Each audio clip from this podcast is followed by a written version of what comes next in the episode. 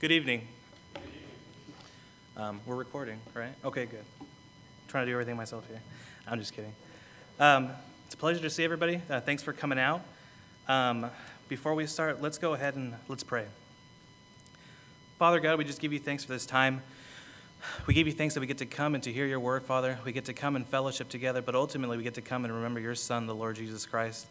Father, we give you thanks for your Son, for what he's done. And I just pray right now, Father, that as we open the word and we, and we, we gather together, that you would just reveal to us, Father, what it is that you want us to see. Father, we pray that it would be your will and your words that are spoken, Father, and that um, it would not be of me. We give you thanks in the name of our Lord Jesus Christ. Amen. Um, I want to share a story real quick. Um, when I was in high school, uh, me, my father, and my brother, we went to a concert. We went to go see um, a band, a band called Switchfoot, Relient K. They were doing a tour. It was called the Appetite for Construction Tour.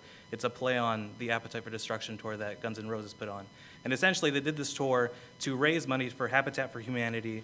Um, and the whole point of the tour was to make money so they can give to the give to the community, give to the people that needed houses.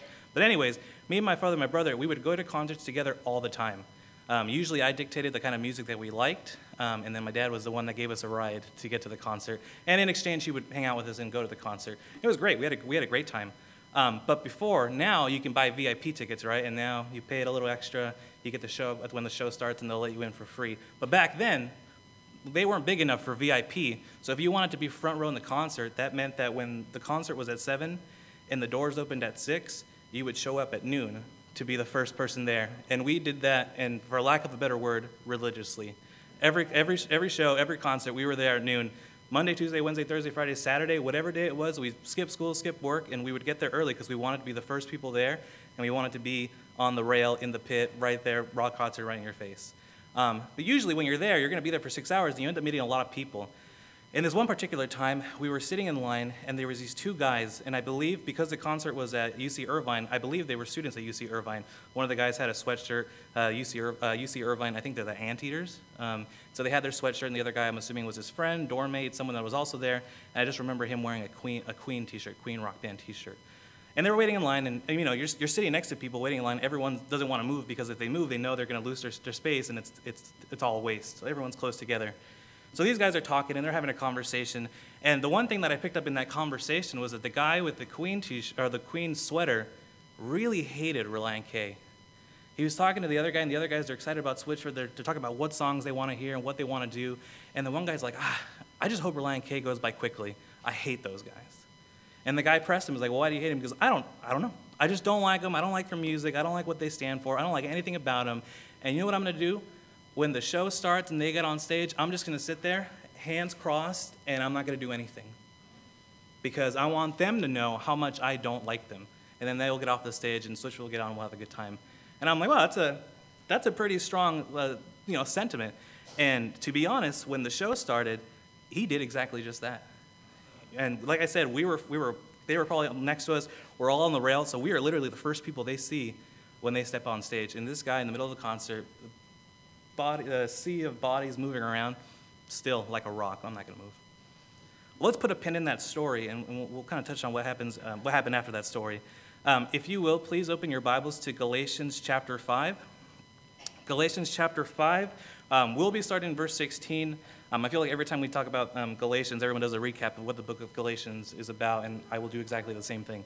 Um, so, as we've been going through Galatians, we've been seeing a lot of different things. We've been seeing this idea of being free from, un- from being under the law. Um, the beginning of the book, we start about we start talking about the immutability of the gospel. Paul goes on to to explain why he has authoritativeship over the gospel because he was given that by, by, by the Lord Jesus Christ Himself. And then he goes and addresses a few things. He brings up this argument that uh, we have salvation through faith. They use Abraham as an example. And then, like our brother David read this morning, um, talking about um, not having to put ourselves, that we're no longer subjected to being under the law. And now that we've come to this point in this passage, now Paul is going to talk about how should we as believers present ourselves in action. He's just given this argument that you and I are no longer under the law, so then, how are we supposed to act now that we are free of the law? And so, we're hoping to go through this portion and kind of see what that means to have freedom in Christ from out, out from under the law, but what the Lord, what the Lord and what God actually want us to do. Let's go ahead and begin reading. Verse 16. But I say, Walk by the Spirit, and you will not gratify the desires of the flesh. For the desires of the flesh are against the Spirit, and the desires of the Spirit are against the flesh. For these are opposed to each other, to keep you from doing the things you want to do. But if you are led by the Spirit, you are not under the law. Now the works of the flesh are evident sexual immorality, impurity, sensuality, idolatry, sorcery, enmity, strife, jealousy, fits of anger, rivalries, dissensions, divisions, envy, drunkenness, orgies, and the likes of these. I warn you, as I have warned you before, that those who do such things will not inherit the kingdom of God. But the fruit of the Spirit is love, joy, peace, patience, kindness, goodness, faithfulness, gentleness, self control. Against such things there is no law. And those who belong to Christ, Jesus, have crucified the flesh with its passions and desires. And if we live by the Spirit, let us keep. Uh, let, us, let us also keep in step with the Spirit, and let us not become conceited, provoking one another and envying one another. So we begin in verse 16. But I say, walk by the Spirit, and you will not gratify the desires of the flesh. Um, here, when he says, you know, but I say, he is repeating what he's already said uh, in verse 13, talking about having the freedom from the flesh to serve and love one another. Um, in, verse, in verse 13, if we go a little bit back, we see, For you were called to freedom, brothers, only to not use your freedom as an opportunity for the flesh, but through love serve one another. For the law is fulfilled in one word you should love your neighbor as yourself. And so here Paul is kind of reiterating that. He's going to use that argument and he's going to keep building upon it. And he says, Walk by the Spirit. The, the word Spirit here we know is pneuma, and he's referring to the Holy Spirit, the Spirit of God that indwells every believer. And when he says walk, the idea is, um, you know, we think of walk and we think of the actual verb walking, but what he's saying is, I want you to live, behave, to become the Spirit. And we, we kind of uh, we understand this to be more of a habitual sense. Um, there's other passages where the word walk is used in a similar fashion. When we look in Mark chapter 7, um, the Pharisees come up to Jesus and they ask him, Why do your disciples not walk according to the tradition? So they weren't doing the things that the, the, the, religious leaders were doing, and they were challenging Jesus. Why do they not walk? Why are they not doing what we've always done in this tradition? John chapter 8, um, the Lord Jesus says, I am the light of the, wor- of the world. He who follows me shall not walk in darkness. And then Romans 6 4, as, as, as, Paul is expounding, he talks about walking in the newness of life. So when we, we see this word, it's really this idea of becoming, of, of habitual movement towards something. And here he's saying, walk by the Spirit. So become the Spirit, do the Spirit, habitually do the things that the Spirit wants you to do. Um, then, first and foremost, I want to say that in order to walk in the Spirit, the Spirit must live in you. We, we say that through salvation. We, we, we talk about this all the time that we know that the Lord Jesus Christ has come. He came to give his life, to, to sacrifice himself, and through his blood, through his death, through his resurrection, we have that salvation so that every believer who believes is now indwelled with the Spirit. So when Paul gives this argument, walk in the Spirit, he is reminding us that you need to have the Spirit if you want to walk by the Spirit. So, first and foremost, this has to be this idea that you need to have that Spirit in you. Um, and we'll keep going. And, and, so you will not gratify the desires of the flesh. Um, here, the word gratify, it has kind of a connotation of, of, of a completion, of, of moving towards something. So even though you have these desires, with the flesh, you're not going to complete those desires. You're not going to let those desires take over, and you're not going to let them lead the way that they want you to lead. Um, and one of the things that Paul is going to stress out in these next couple of verses is essentially the spirit and the flesh are 100% exclusive. You cannot have both, and they're fighting against each other. Um, and to go a little bit more into clarity, when Paul here is talking about the flesh, I believe he's talking about um, this idea of an, odd, an ungodly lifestyle of selfishness and like minded characteristics of self gratification. So, me, selfishness, what do I want? What does my interior, what does everything that is, is makes me a human, what does that want? And that's what I believe he's talking about being the flesh. And then the spirit would be the complete opposite, right? And it would be um, that, that which has a consciousness of God that directs us. And so essentially, what does God want me to do?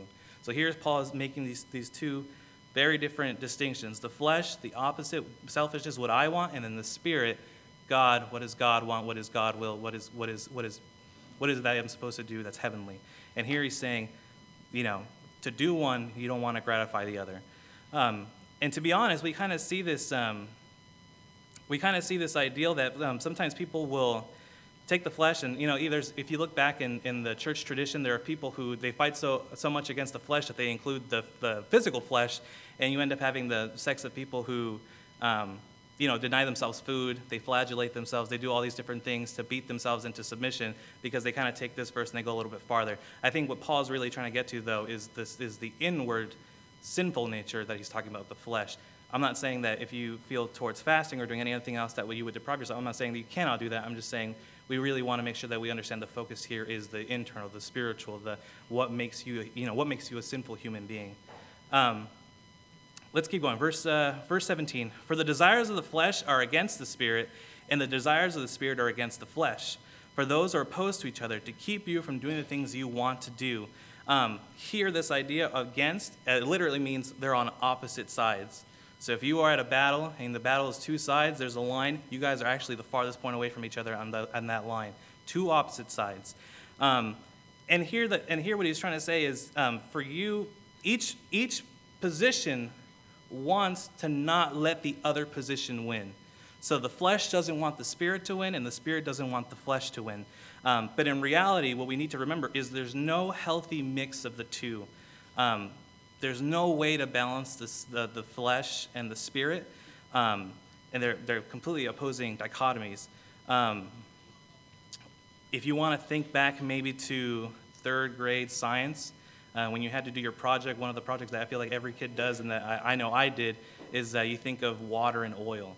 And so you think of when you mix water and oil in a cup, um, the way that they're molecularly, molecularly made, they are fighting to repel each other.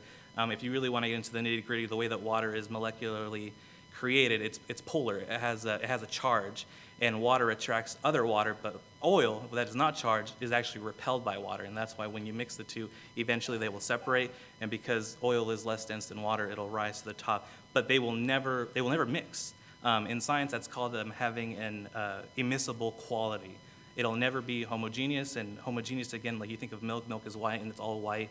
Um, it's never going to be a perfect mixture. When something, when something like, uh, you, we can also think of water and food coloring. Like if you put a little food coloring in the water, even though you put just a drop in or even just put a little, a little sprinkle in, eventually it dissipates into the water and the entire water changes so that it looks like one big, you know, red, green, whatever color you put in there, one glass of that liquid. It, it actually will never separate. It'll actually stay the same as opposed to like water and oil, which will eventually separate. But there's this idea that these two qualities will never mix.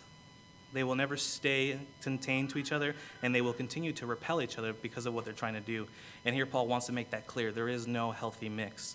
Um, there's this idea, again, in science, we think of um, molecules, and that because of matter in science, two molecules, two, two substances of matter cannot occupy the same space, right? That's why you can't push you know, like two, two, two building blocks. You can't push them together and they won't, they won't meld and become something. They, they repel each other. And there's this idea that they cannot occupy the same space. And in the same way, the flesh and the spirit, just the same, cannot occupy the same space. They will either bounce off each other, move in and collide with each other. They will do something, but they will never, ever mix.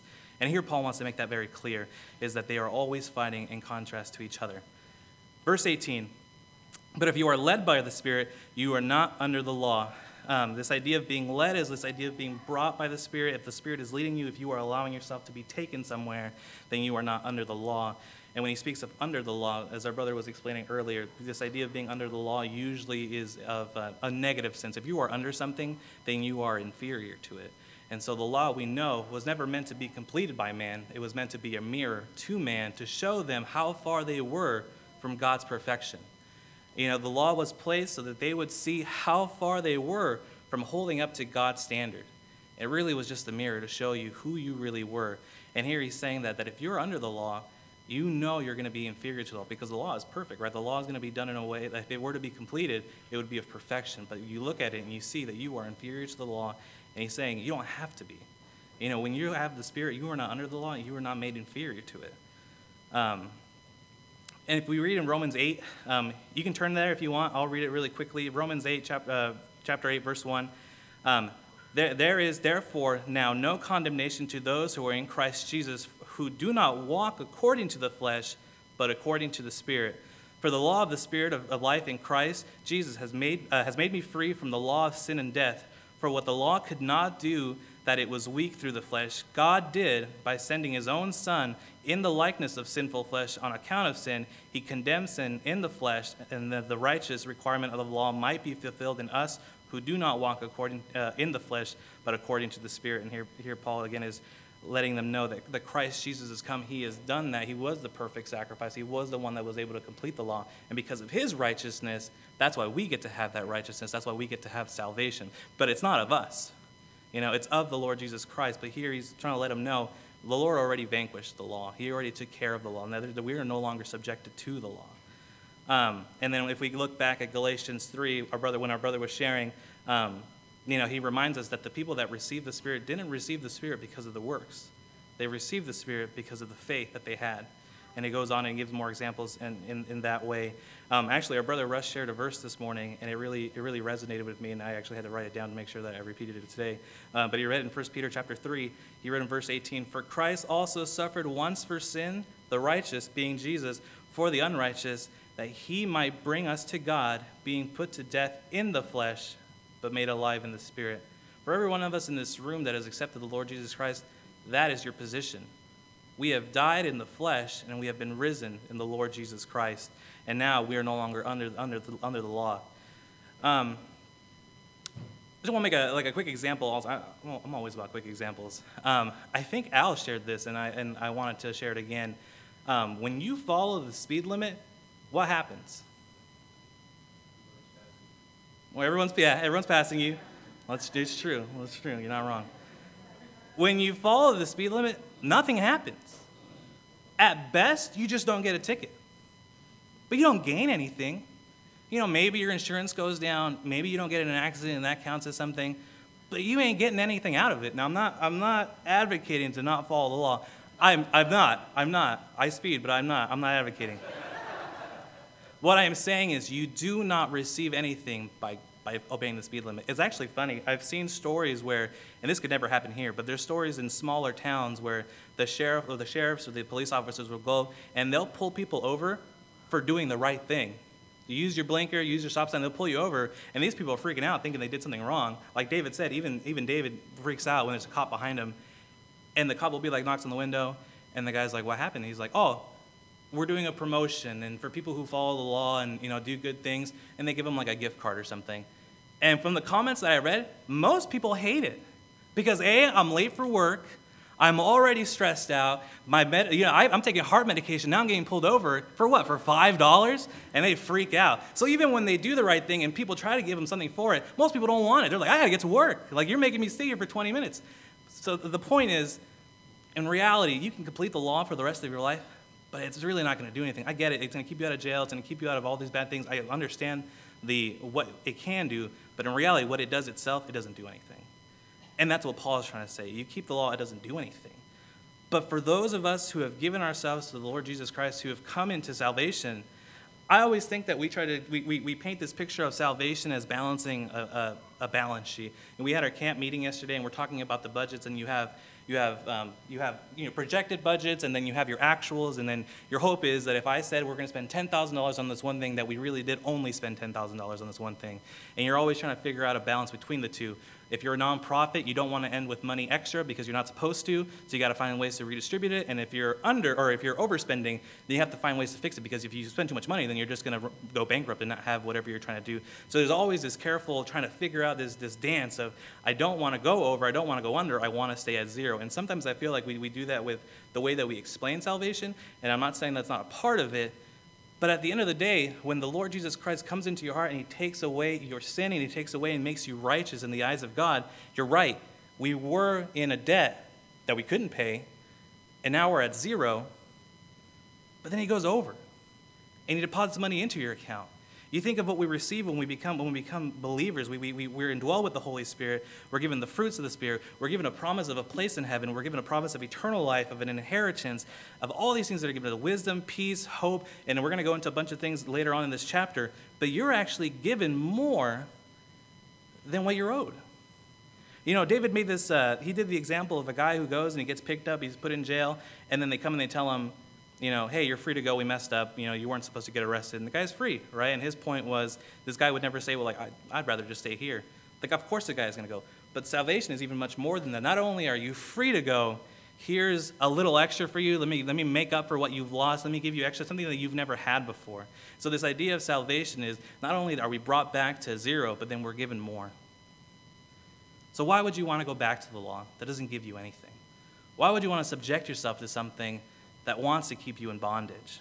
We read in 1 Timothy um, chapter 1 um, that the law is not made for a righteous person, but for the lawless and the, in, the unsubordinate, uh, for the ungodly and for the sinners, for the unholy and the profane, and it goes on to list a number of other things that the law is made for. It's not meant for those that are free. It's not meant for those that the Lord has paid their price. It's not meant for those that the Lord has desired to, to bring into his inheritance, into his fellowship. Um, verse 19 Now the works of the flesh are evident sexual immorality, impurity, sensuality, idolatry, sorcery, enmity, strife, jealousy, fits of anger, rivalries, dissensions, divisions, envy, drunkenness, orgies, and the things like these I warn you, as I warned you before, that those who do such things will not inherit the kingdom of God. Here he says the works are evident, they're known, they're visible. Um, in some translations, the word can almost mean like they're shining, like they're so obvious that you can't hide it. Like they glow, they glow in the dark. You know, you're in the darkness, they still glow. They're out in the light, they just shine, and they just they, they make themselves obvious. Um, and this idea of being manifest, that they are, it's going to seep out, you know, and that it's going to be obvious. Um, and so some, some theologians, some that study the Bible, they separate these, he makes this list. Not, it's not an exhaustive list, um, but he they, they categorize into a couple things. Usually they do in four categories, sometimes three. Um, but the four categories they look into are uh, sensual sins, religious sins, and then these two are sometimes combined, um, but usually interpersonal and societal sins, or if you combine them, community sins. Um, and so, you know, we'll kind of go through it a little bit. Sexual immorality, impurity, sensuality. Talking about um, sexual immorality is, the word uh, porneia, and usually that's the word we get for pornography. Um, and here, um, sometimes the New Testament translate um, it translates porneia, this word for sexual immorality, in four different ways. fornication. It, it, also does it for adultery, harlotry, and then forms of unchastity. so here, when he's talking about sexual immorality, he's covering a basis of sins.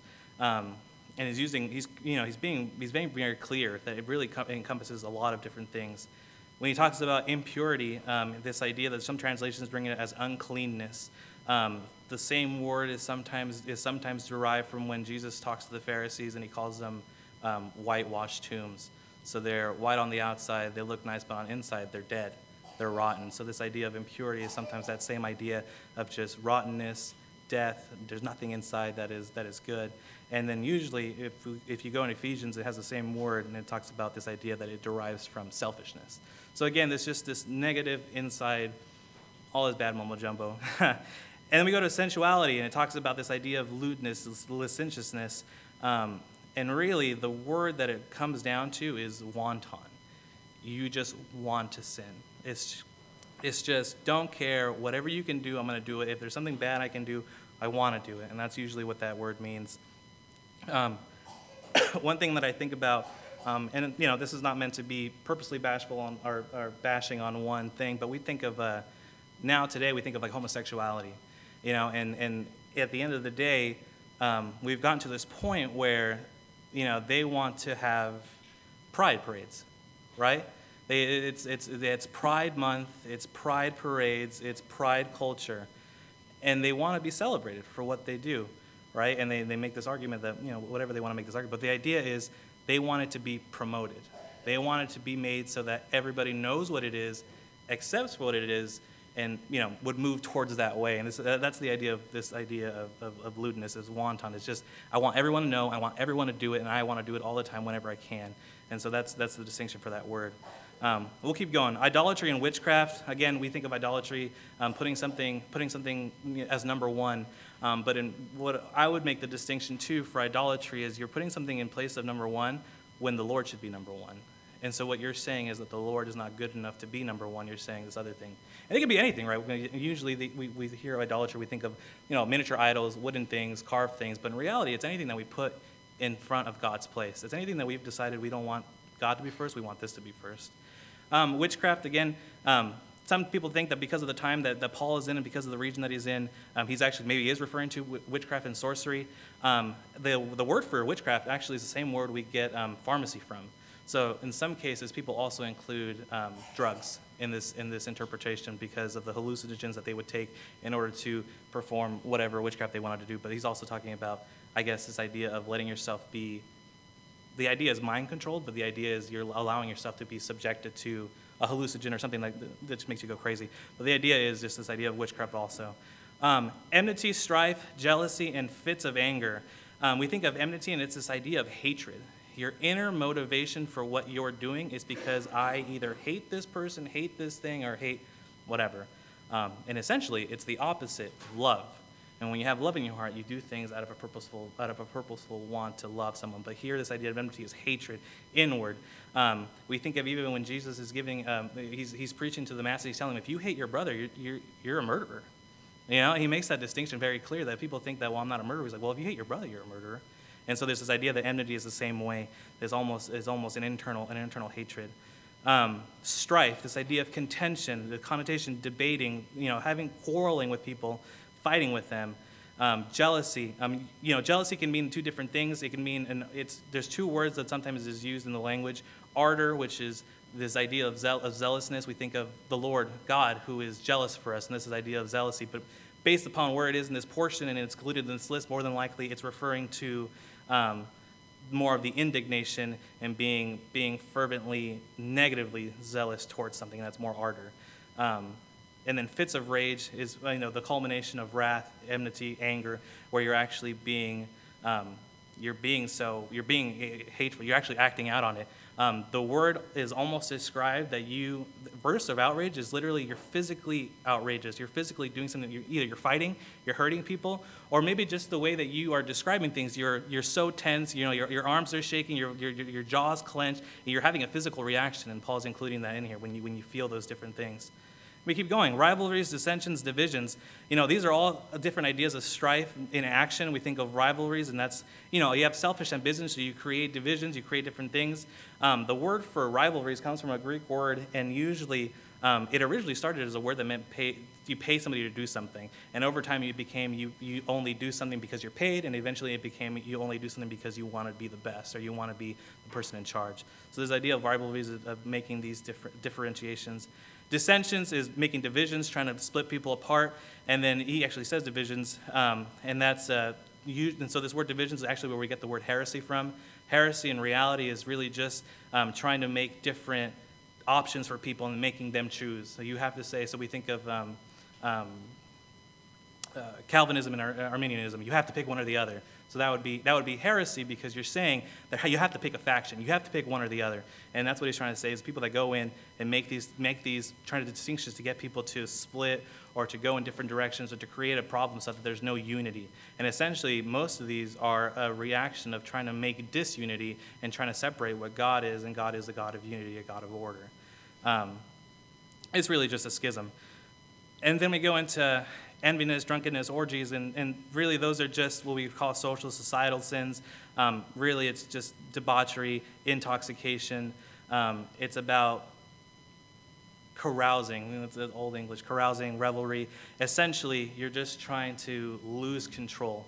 You're just trying to do whatever I want to do, and it doesn't, you know, I just want to have a good time. And, you know, you think about, um, you know, for work, sometimes I have to go to, to the Google headquarters in different in different um, locations. Usually they're all in Santa Monica, which means that we got to drive two hours back to get home. So all these guys that work at Google, they don't go home. They go and they go to happy hour. They go to dinner together because they're like, well, I don't want to sit in traffic. Uh, either sit two hours in traffic or I'll go to happy hour. And then they just let loose. And then most of the guys don't come home that night. They know to do something. So it's this idea of you just different things that just make you not want to do the things that you're want to do. You just want to pleasure. You just want to be able to do the things that make you happy and not do the things that you're responsible for. Um, and so here it says, as I've warned you before. So he's told them before. He's kind of forecasted, like, I've, I've, let you guys know these things before. And he's doubling down and letting them know, I have already told you these things. And he says, for those who do these things will not inherit the kingdom of God. This is reminding ourselves again that we're no longer under the law and we're no longer succumb to the law. And so to do these things, to practice these things, you don't, you know, you're not supposed to. And you're not supposed to be practicing openly and purposefully. And when he says this idea of you will not inherit the kingdom of God, he is painting an imagery. You think of an inheritance and you think of a familial bond. You only inherit something because you, someone left you something, because a parent or, or someone that was close to you decided to leave you something. Um, I have a friend, and he, uh, when, we, when we first met, he's actually a little bit older. He was worried because he had, um, him and his wife had like eight years worth of private school debt, and they were, they were getting, they were actually a little bit older, so they were worried they were falling back behind in life. And again, the, the point of the story isn't that he was happy about this, but his, his grandma died. And then when his grandma died, she left him a sum of money, and he was able to pay off all his debts. He paid off his school. He was actually able to put a down payment on the condo that they had originally. And he was left with that blessing. You know, he was left with an inheritance, something that he would receive because of that. And in order for him to receive that inheritance, his, his grandma had to die. You know, and there is a cost to an inheritance. And when Paul uses the same language, he's reminding us that there was a payment that had to be made for us to have this inheritance.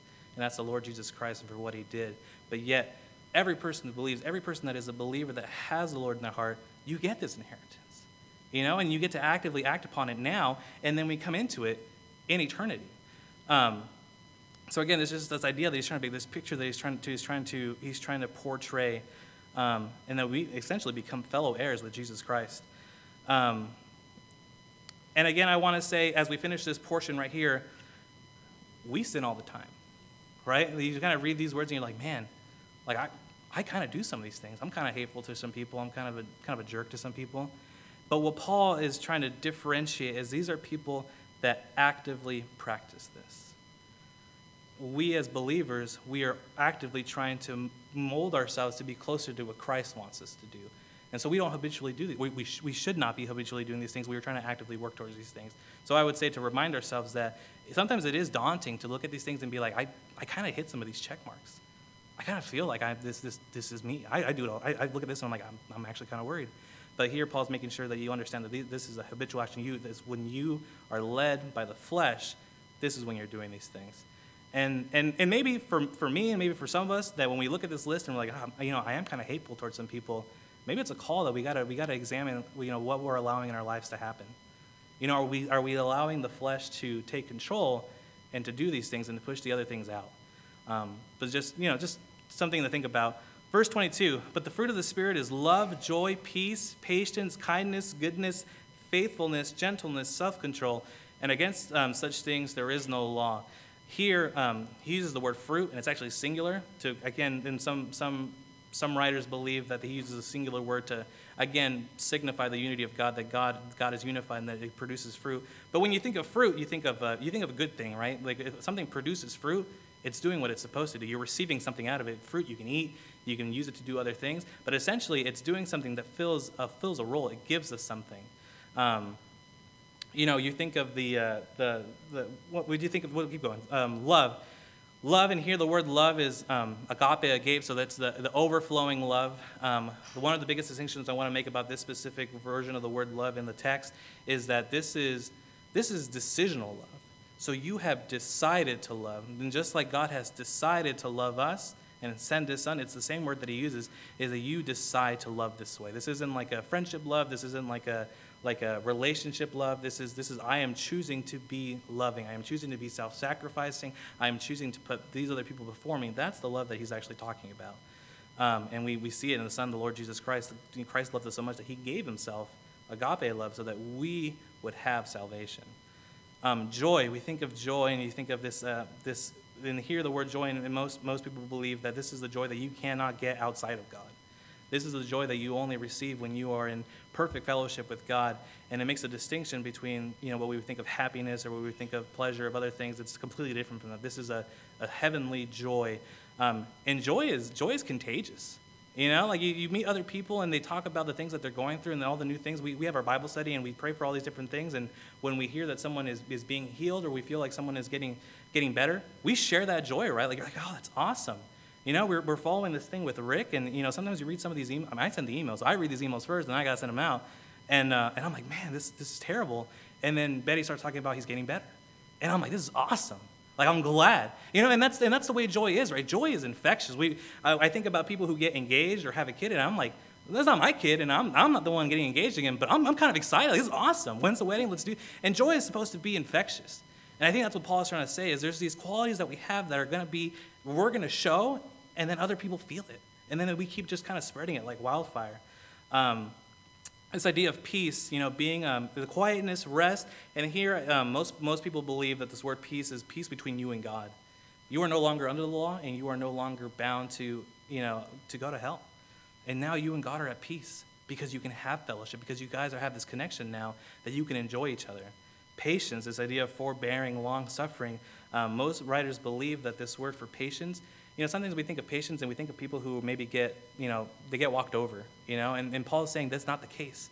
This is somebody that chooses to be patient, chooses to be long suffering, even in the midst of trials, even in the midst of going through things. They are choosing to be patient. They are choosing to be strong and to show that in a, in a, in a meekful way. And it goes into gentleness. And he talks about this idea of being gentle and being meek. And even the Lord Jesus Christ is described that way as being meek and lowly. Um, this idea of self control um, being able to resist you know the things that we run into and, and, and whether that's physical self-control with um, you know drinking and alcohol and food and what you do with your spare time or whether it's a, it's a emotional self-control like if not trying to get angry at people trying to keep your sarcasm at a check trying to do different things to to combat that this idea of self-control and that's what paul's trying to say um, and, and, as we were reading before, this freedom in Christ doesn't give us liberty to cast off all these moral restraints. But now we, like, like, like David was sharing um, with his example, now we get to do these things to show God how much we love Him because we want to be exemplified in what, what we believe is what the Lord wants us to do. And he ends with this thing saying, Against such things there is no law. If you do these things in this list, you're never going to be faulted by the law because these things complete the law. These things are the essence of what God actually wanted from the law, and that is to love, love the Lord your God with all your heart, all your soul, all your mind, all your strength, and to love your neighbor as yourself. You do these things, and you're completing those two laws. Sometimes I think, like, I don't know what I'm supposed to do, and it's like, just do these things. And if you do these things, you're going to keep doing the thing that God wants you to do, and eventually you'll move into knowing more about what God wants you to do. But there's no way you can get in trouble for doing these things. These are things that we get to do to show God how much we love Him and show each other how much we love each other, to treat, us, to treat, each, other, to treat each other the way that we should be treated. Um, verse 24 and those who belong to Christ Jesus have crucified the flesh with its passions and desires. Um, so, those who belong to Christ, to Christ, Jesus, those who are saved, those who have given themselves over to the Lord Jesus Christ. Um, and it's interesting because you know Paul could have said those who belong to Jesus Christ have killed their desires and, and, and, their passions and their desires, but he chooses to use the word crucify, you know, to remind us that the you know we, you can, death is death and to be killed is one thing, but to remind us of what the Lord Jesus Christ did, that he himself would be crucified, and he would be crucified on our behalf. It wasn't his sin that he was paying for. It wasn't his fault that they were paying for. When, they, when you read through the, the Gospels, they clearly make it, make it known that the people at the time knew that Christ wasn't guilty of anything. And yet they still killed him because that's what, that's what was wanted. And so, this idea of being crucified, this idea that we remind ourselves that the Lord Jesus Christ has been through this, and now we get to die to ourselves every day. We get to sacrifice ourselves every day. So, in order for us to do the things that we are supposed to do, um, and so he just keeps going and says and says that, um, verse twenty-five, or yeah, verse twenty-five. Um, if we live by the Spirit, let us keep in step with the Spirit. Let us not become conceited, provoking one another, envying one another. Um, so again, this idea: if we let the Spirit um, take control, we, we were going to do these things. And here, when he says keep in step with the Spirit, this word step is actually different than the word walk in the first part. Here in step, he's actually talking about um, uniformity. He's talking about holding to a specific path that you're trying to follow through. So he's saying, if we live by the Spirit, we need to stay on the path. So the Spirit gives us the path, and we need to tread on it and do what we're supposed to do. Um, and then again, just letting ourselves not be conceited and envying, envying one another, um, not taking the liberties that we have, not taking the freedom that we have, and using it to, to subject other people or to hurt other people or to take our liberties and put them in other people's faces. We want to serve one another. We want to love one another. We want to be joyful with one another. And we want to avoid doing things like that. Um, so, you remember that story I started with? So, the concert's going, and this dude is, again, it's a sea of people. The guy's like a rock in an ocean, he's not moving. And he's like, waves are crashing, and he's not moving. And he's sitting there strong armed, and he's just, you know, we're like five songs in, and he didn't move. I was like, I was like, I, I can't believe he's not cramping up. He's not moving at all. But he's sitting there, and he's looking at him. And I kept thinking to myself, you know, I'm sure these guys go on tour, and they go to all the different states, and they see hundreds of thousands of people. Like, I'm sure they, they at the end of the day, they don't care if someone doesn't like them or if someone acts this way. But I'm like, I wonder what they're thinking. So, anyways, this guy's standing there, and we're a couple songs in, and uh, I see that he, the guy, makes eye contact with the lead singer from Relient K. The guy's singing a song, playing his guitar, and they make eye contact, and I'm like, oh, okay, like you might have actually noticed. And they make eye contact. And this guy, I think he noticed, and I feel like he even became even stronger, even even more tense, even more like I'm not to do anything. And he's sitting there, and this time he actually starts kind of like, no, like I don't care that you see me, like I'm not embarrassed that you see me. So the guy that's the guy, the guy from the from Relient K, the singer, uh, he's playing his guitar, he's singing, and as he's as he's playing, he waves to the side, and as he waves to the side, this guy comes out, and it's uh, it's it's one of the one of the guys on the, one of the roadies, right? They're coming out, and he's bringing him a guitar and so all these guys are rock stars, right? So they play with brand new cherry red, you know, brand new guitars. But he takes off his guitar, he unplugs it, and he's still singing the song. Like he's still singing the song and doing this at the same time, and he hands the one guy the guitar, and the guy gives him the other guitar. So he grabs the guitar, and you look at the guitar, it's old, it's dilapidated, it even had a couple holes in it. So I'm wondering how this guitar is even going to work. Completely old guitar. Puts it on, plugs it in, keeps the song going. He's singing, he's playing, and then at this point, he's actually moved closer. Like I said, we're on the rail. So we're like, we can touch the stage. So he walks closer, moves the mic, moves closer, gets on the edge of the rail. So now he's actually standing directly in front of the guy. They're looking at each other. And as he's playing, he points to the sticker on his guitar. And at the bottom of the guitar at the bridge, he has a sticker, and it's a queen sticker. And if you guys remember, this guy that's doing this is wearing a queen sweater. So he went out of his way to get the oldest guitar that he had, that he remembered he had a Queen sticker on, pulled it out, had him switch in the middle of the song, started playing with it, and he pointed to the sticker. And he's looking at the guy, pointing at the sticker, playing the song, and the guy's arms like drop. And he's like, and he looks at his friend, and his friend's like, dude, dude, like, are you seeing this? Change his whole attitude all of a sudden this dude's moving in the show. I mean, I'm sure he doesn't know any of the songs, but he's actually at least enjoying the show. He's got a smile on his face, and he's having a good time. One action. This guy came in there and he was like, I'm purposely going to be against this guy, and this one guy could have done anything on the planet, and he decided to find a way to show him that they had common ground. Man, that's all there was. And the guy had a great time. The guy enjoyed the rest of the, like, the next five songs. He left, and I, and I remember, I remember uh, every time you go to a show, you got to pick up merchandise. You got to go buy shirts. You got to support bands. Anyways, so I go to the merch table, and I want to go buy a shirt from a couple of bands that I saw. And this dude was at the Relient K table, and he was talking to the guy. And they're having a conversation, and they're laughing, and they're, they're, they're and, you know, and I'm not going to romanticize it. I have no clue whether this guy, you know, did anything to change his life or become a Christian. Do anything. I'm not going to make that up. But he changed, the, the, his one outlook on life changed.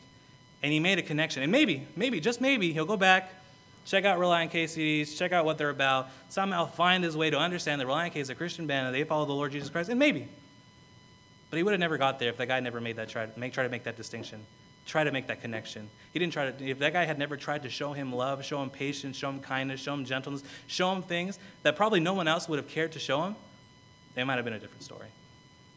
So when I think about this passage and I think of us, you know, what are we doing? Are we trying to live lives exemplifying the things that the Lord wants us to exemplify, these, these fruit, this fruit of the Spirit? Or are we allowing ourselves to be allowing the flesh to take over and take and be a majority of what's inside of us. Remember, both things can't live in harmony. Both things can't occupy the same space, and you will have to give in to one or the other. You got to decide what you want to do. And it's hard. I, I, would never stand up here and tell you guys that I know how to do it. I'm the complete, I have no idea how to do it. But it's something that I like to remind myself every day of what am I trying to do? Am I trying to show other people who the Lord Jesus Christ is? And am I trying to show them that the Spirit of God lives in me and that I walk in that Spirit? Let's pray. Father God, we just give you thanks for this time. We just give you thanks for your word, Father. We see just exactly what it is that you want us to see, Father, but we see how much you have given over to us, Father, that you would give your Son, that you would give us eternal life, that you would give us an inheritance, Father, and that you would give us the strength to do all these things. We would just pray, Father, that we would have a desire to let the, let the Spirit take over, that we would walk in the Spirit, that we would stay in line with the Spirit, Father. And we just pray that we would be good stewards of what you've given over to us, Father. We just pray for all these things and ask that you you bless everyone in this room. We give you thanks in the name of our Lord Jesus Christ. Amen.